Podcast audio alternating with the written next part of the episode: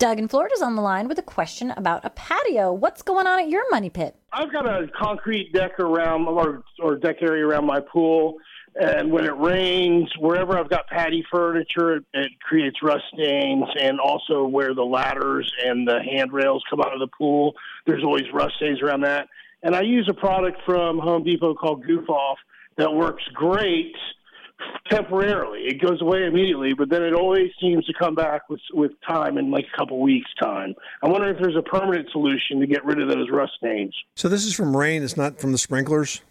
Well, it's a combination. I've got it at, close to the pool where the sprinklers don't hit, and then I've got it on the edges from the sprinklers also. It's pretty common uh, when it happens because of the sprinklers, and the only way to deal with that is to put some sort of a water filtration system on it that's going to keep that, that iron out of the water. So it's basically iron in the groundwater that is causing that rust deposit.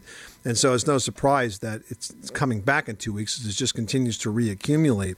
In terms of the rust that occurs around the furniture or around the uh, the um, like the pool ladder, I'm thinking that that's probably because water is collecting there just draining down and kind of sitting in that area. That's why it looks more obvious that because I don't think it's rust that's actually forming in the furniture or the pool ladder because those would not be metals that are going to rust.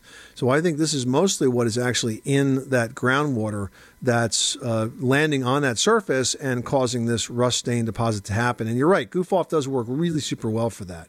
And there's no real uh, permanent solution then for it, huh? Just keep using. Yeah, that? exactly. I mean, you can't stop Mother Nature unless with the sprinkler system, like I said, if you were to put an iron-based filter in it, that would stop the iron deposits from getting through the water and onto the patio surface. So that would have a big impact on it. But of course, there's an expense associated with that. Right. Is that a filter that goes on like the pump that comes from the yes, well? exactly. Or, okay. Yep. Okay. Yep. Between the well and the, and the heads, I, basically. Is that something I can do myself, or you know, it's not it's not terribly difficult if you um, are if pretty pretty handy with plumbing projects.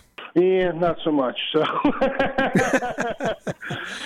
you might want to have your sprinkler pro do that. At least he's honest. well, Doug's great, honest. Guys. Thanks for your uh, thanks All for my question. All right. Well, yeah. Good luck with that. You're on the right track. Thanks so much for calling us at eight eight eight Money Pit.